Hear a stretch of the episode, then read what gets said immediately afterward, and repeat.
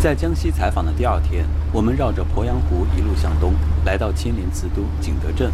鄱阳湖五大水系之一的昌江穿城而过，波光粼粼的河水诉说着往日的荣光。1000年前，满装瓷器的大船从这里出发，驶向鄱阳湖。入长江后，经陆上和海上丝绸之路，销往海外。我们是坯是直接有从专门的作坊买回来。去年刚从美术学校毕业的苏州女孩任艺欣，之前并没有想过会在景德镇创业定居。在她的印象里，景德镇应该是一个古老而又传统的城市。穿着粗布麻衣的师傅推着装满泥坯的板车在街上走过。街道两旁的小店售卖着琳琅满目的瓷器。当他真的到了瓷都之后，才发现这里已然是一座充满时尚气息的城市。我现在工作室也签了10年的租，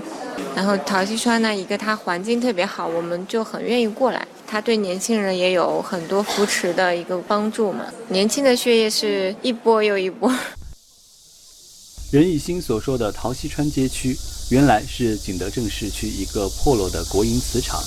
红砖砌成的170亩厂区里，杂草丛生。然而，就是这样一片逐渐被人遗忘的地方，在短短数年时间里重获了新生。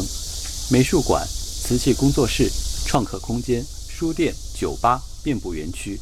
陶溪川变成了一个吸引年轻人创业生活的时尚之地，成为江西人口中最具文艺范儿的地方。我在景德镇最大的感觉就是轻松，其实它一点都没有落伍，包括说唱呀、摇滚啊这些音乐会，这里面都有举办过，包括各大美院的展馆啊、各种展览，这里都有。我会想在这边好好发展，目前没有想过回去。在景德镇，类似陶溪川这样的老国企厂房还有数十个，它们曾经构成了城市坚硬的基体，如今却通过自身的蜕变，重塑了这座江南小城的灵魂。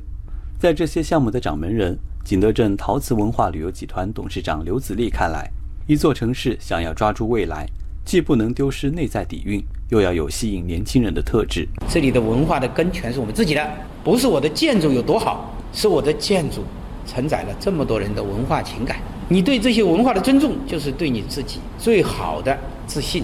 过去我们是靠自然资源的高岭土的根，现在我们是靠1000年以来的文化的根，那这个根是取之不尽、用之不绝，越用越有意思。目前，景德镇吸引了超过6000名像任艺欣一样的景漂一族，他们聚集在陶溪川、三宝陶艺村和明清园创意集市，分享心得，追逐梦想。依托深厚的陶瓷文化基底，景德镇成功创建了3家国家级文化产业示范基地，充分利用文创产业带动城市现代服务业发展。2017年。景德镇实现服务业增加值386.23亿元，服务业占 GDP 比重达到44%。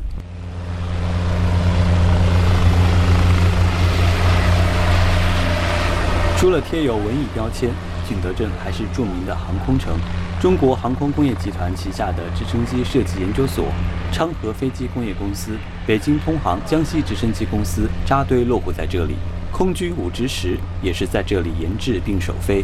景德镇形成了产研陈列、配套完整的直升机航空产业制造体系。景德镇市高新区科技发展局局长邹源介绍说，目前景德镇正在打造以航空产业为特色的航空小镇。我们在发展这个航空产业方面也是非常的有信心，产值的话大概在220亿左右，都把发展航空产业作为江西崛起以及在新的产业增长期方面的一个主要的选择。